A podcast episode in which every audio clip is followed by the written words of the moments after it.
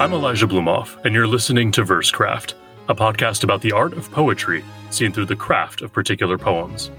In each episode, I recite an exceptional piece of verse, then analyze its overall form, and follow with a sentence by sentence exploration of the content of the poem.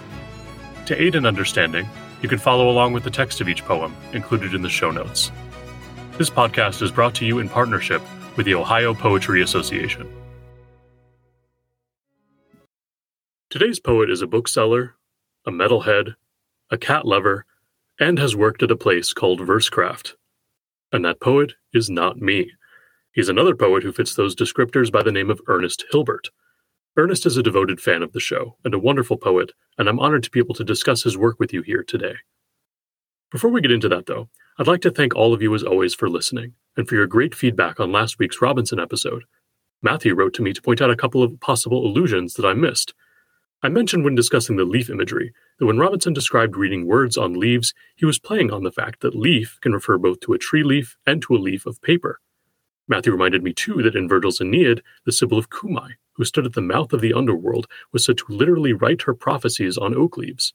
In Book 6 of the Aeneid, Aeneas implores the Sibyl, But now commit no verses to the leaves. Given not only this similarity of imagery, but the catabasis, the passing into the underworld, both in Virgil and in Robinson's poem, I think this is a highly striking parallel. Matthew also observed that the line, There is not a dawn in eastern skies, could be a bitter echo of Romeo's line at Juliet's window. What light through yonder window breaks? It is the east, and Juliet is the sun.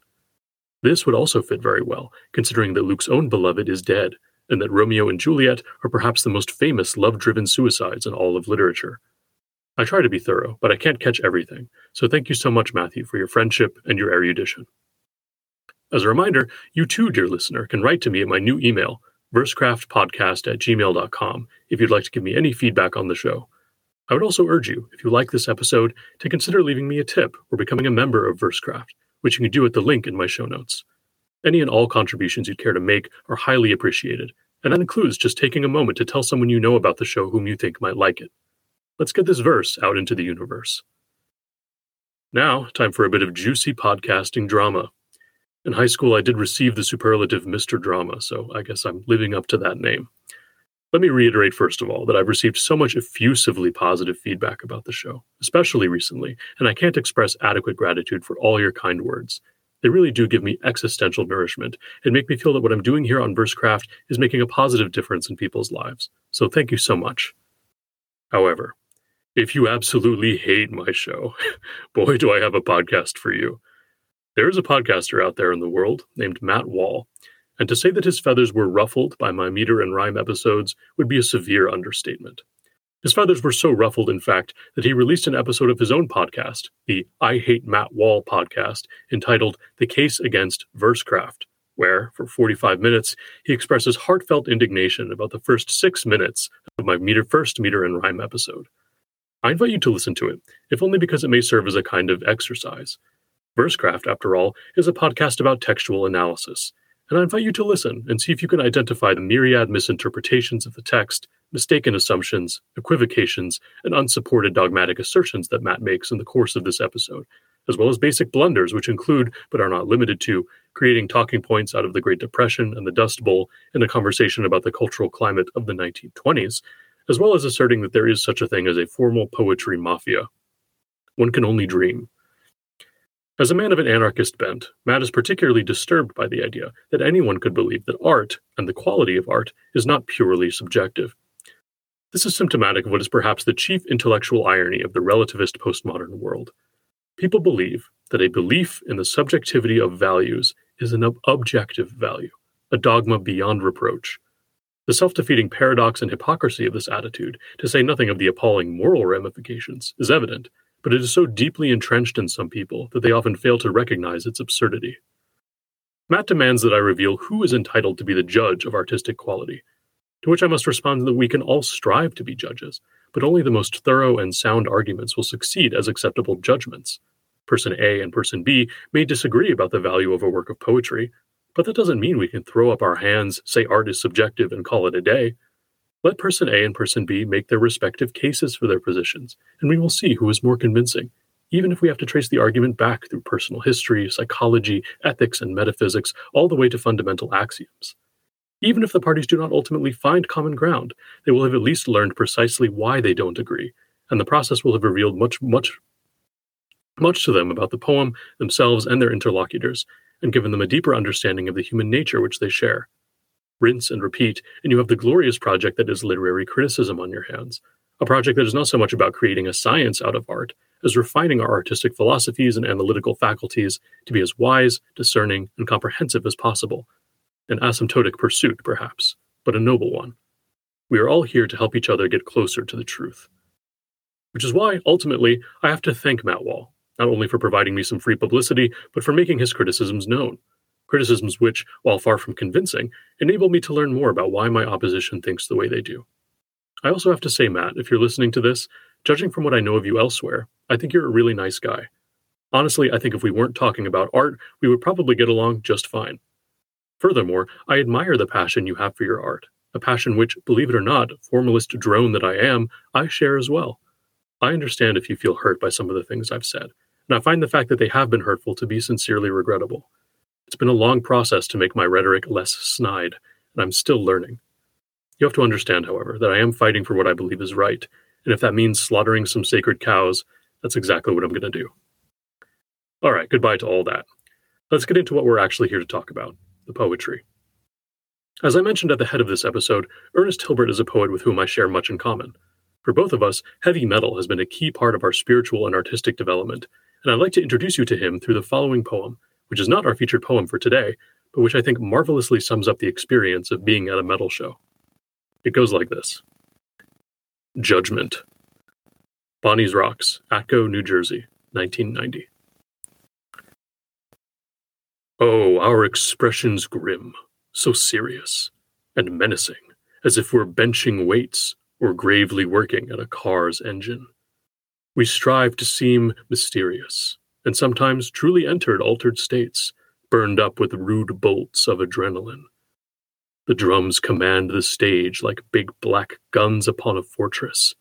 Dwarfed by martial stacks, we swing our greasy hair like myrmidons, thrashing at rival columns. Ten hot suns assembled above make steam of sweat, axe and archery, broadsword, emblem, and bronze armor. We swarm in smoke, crude ghosts, chthonic, striving, one solstice, to make ourselves mythic to make ourselves mythic. That is truly the crux of it.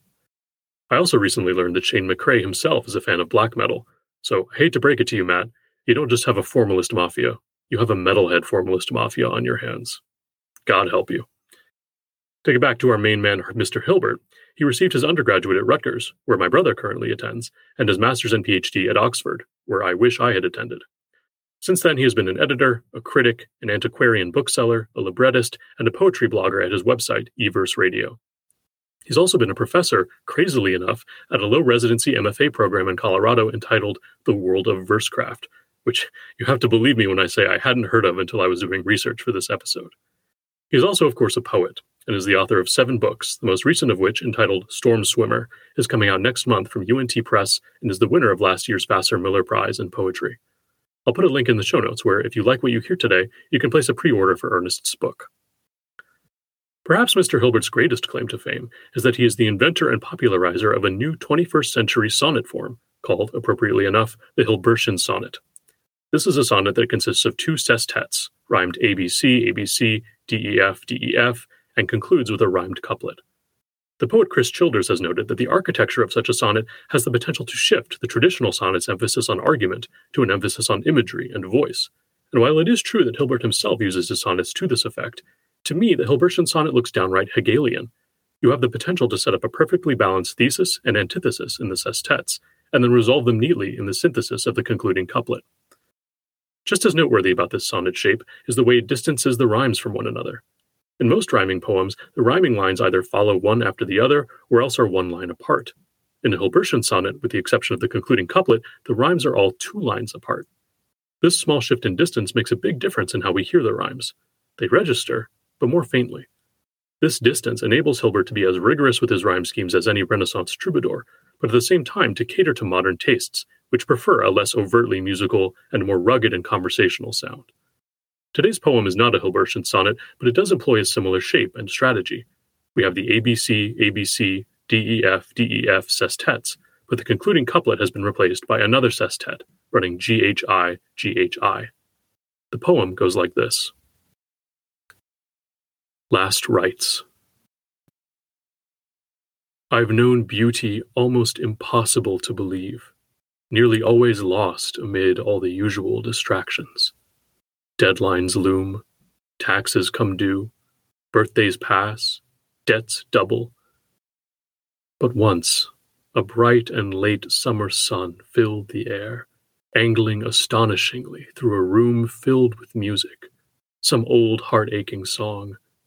And there was my son, not yet two years, coming across the floor towards me with arms outspread, his face big with a smile.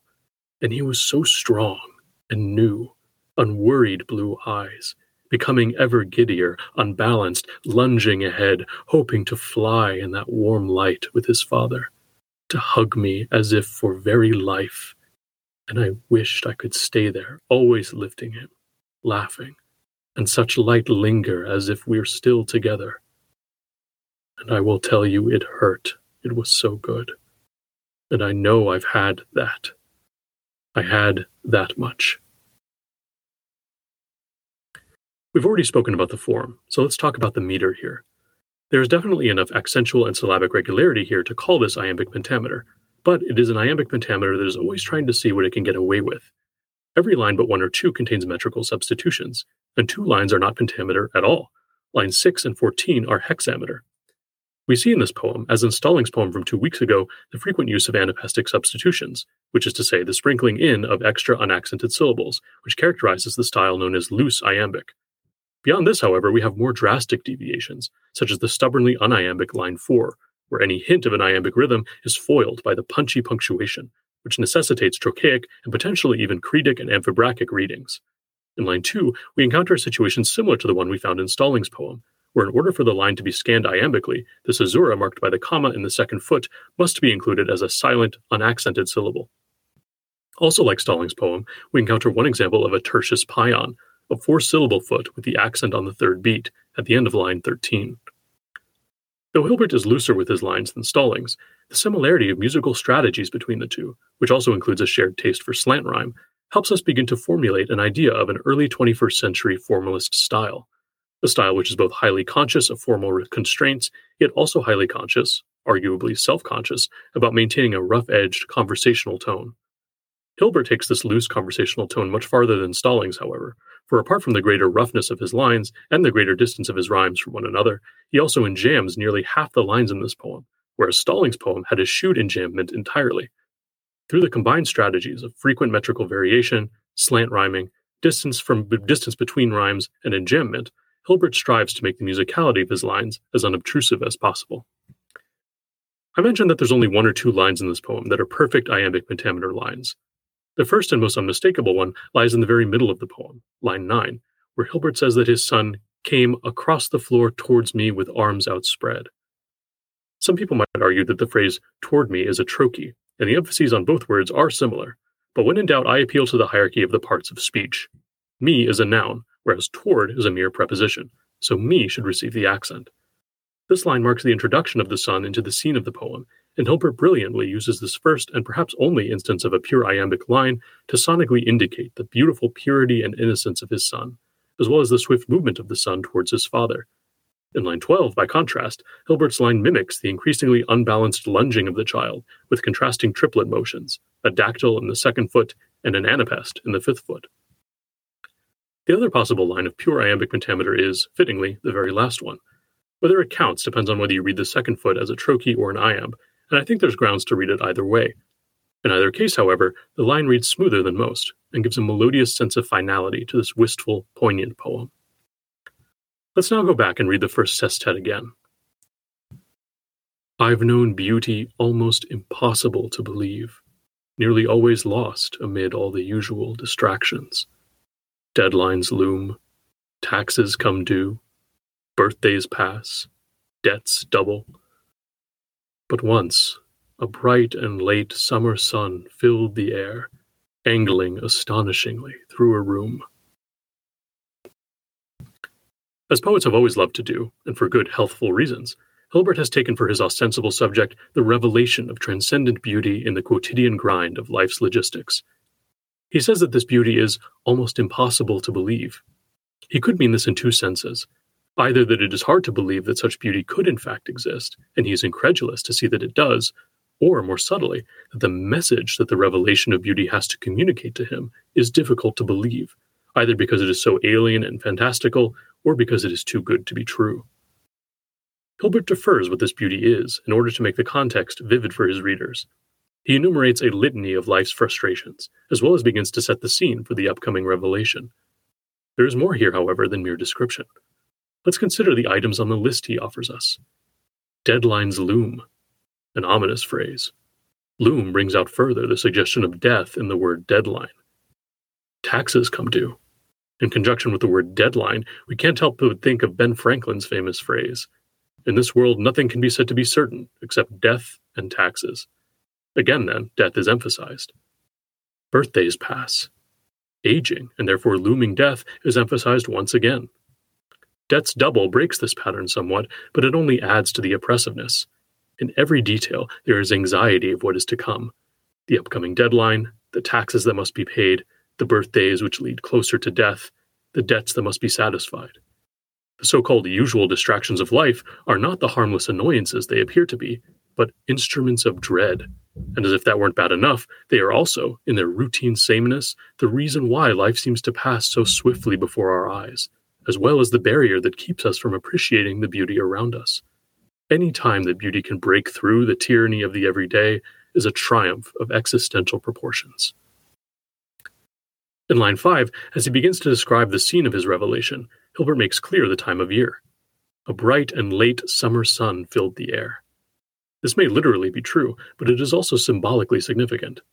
Late summer is the turning point of the year when the things of nature begin to die, a process that carries through the autumn and concludes in winter.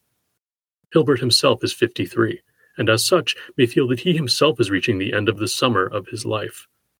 We are reminded of mortality yet again, and at this point, if we consult not only the images we have encountered, but the mysteriously ominous title of this poem, Last Rites, we begin to suspect that even if this poem never once mentions death outright, which it doesn't, and even if the poem is beautifully uplifting, which it is, death is the ultimate theme, the undertow that propels the thought behind every word of this poem.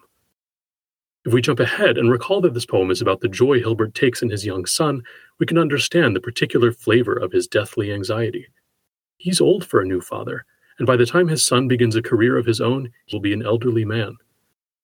The quality time between parents and their children is always infinitely precious, but I'm sure that it seems even more pressingly precious when you know you don't have the majority of your children's lives to spend with them.